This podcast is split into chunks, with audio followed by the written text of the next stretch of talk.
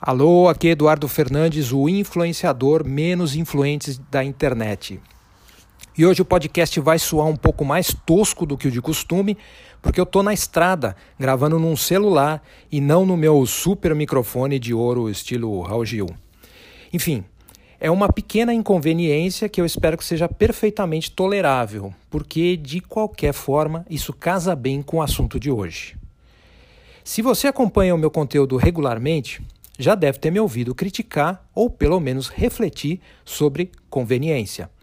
Mas o que eu queria fazer aqui é uma distinção entre dois tipos de conveniência: a negativa e a positiva.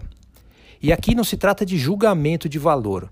Conveniência negativa é aquela que elimina coisas que consideramos obstáculos. Por exemplo, o e-commerce e entregas em casa eliminaram vários problemas de fazer compras, ir até a loja, pegar trânsito, pagar em caixas lotados, entre tantas outras coisas. Já a conveniência positiva é aquela que adiciona processos ou técnicas para chegar a um determinado objetivo. Por exemplo, repare em boa parte dos aeroportos. Você precisa andar bastante até chegar às esteiras de desembarque de bagagens.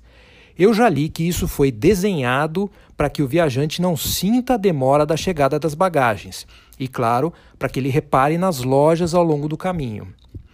É claro que, na verdade, toda conveniência é relativa.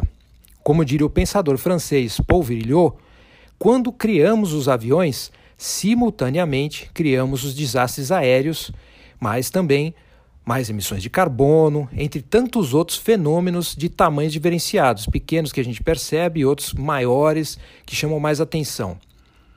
De certa forma, graças à onda de filmes de ficção científica, que agora está em voga, estamos aprendendo a entender que tudo o que fazemos causa múltiplas consequências complexas no universo.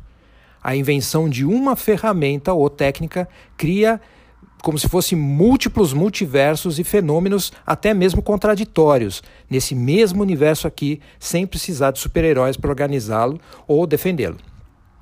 Mas há um tipo de conveniência negativa ainda mais interessante. É aquela que usamos no nível psicológico. Por exemplo, quando nos apegamos a estados depressivos ou até mesmo a doenças para conseguir algum tipo de atenção ou mesmo algum tipo de privilégio. Por exemplo, crianças adoram enrolar para comer. Uma colherada de arroz, 15 minutos de dispersão ou birra. O motivo parece relativamente simples. Esse é um dos momentos em que recebem mais atenção dos pais. É, por favor, filho, só mais um pedaço de alface. E a criança enrola mais meia hora e o pai corre atrás dela e por aí vai. Um dos melhores lugares para estudar a conveniência negativa é o livro de 1864 chamado Memórias do Subsolo de Fyodor Dostoiévski. Pode-se dizer que o tema principal do texto é mostrar as maquinações que uma pessoa pode inventar para evitar enfrentar as incertezas e rejeições da convivência social. O personagem principal vive como uma espécie de malabarista psicológico tentando equilibrar duas fantasias. De um lado, o sentimento de que ele é intelectualmente superior ao resto da sociedade. De outro lado, a solidão, o isolamento e a necessidade de ter algum contato com outras pessoas. O personagem anônimo cria diversas técnicas de conveniência negativa, entre elas a própria ideia de superioridade. Basicamente, evita entrar em contato com as pessoas. O problema é que isso cria vários subprodutos que levam a mais isolamento, como, por exemplo, a dificuldade de entender certas mensagens sutis da comunicação interpessoal. Ao longo do livro, o protagonista vai tentar corrigir constantemente os problemas que ele próprio vai criando ao tentar resolver problemas. E isso que traz o humor pesado e catártico ao texto. Ou seja, vale a pena reler ou ler o livro pensando na nossa sociedade atual. Como tentamos evitar inconveniências automaticamente, sem pensar que elas poderiam trazer aprendizados muito importantes.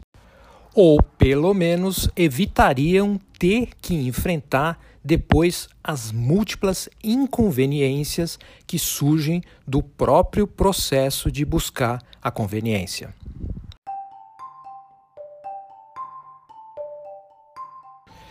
Então esse aí foi o episódio de hoje do Monistério On The Road. Se você quiser comentar, é só escrever para eduf.eduf.me. Para colaborar financeiramente com o meu trabalho online, é só depositar qualquer quantia pela chave pix.eduf.me, certo? Até semana que vem e acerte pior.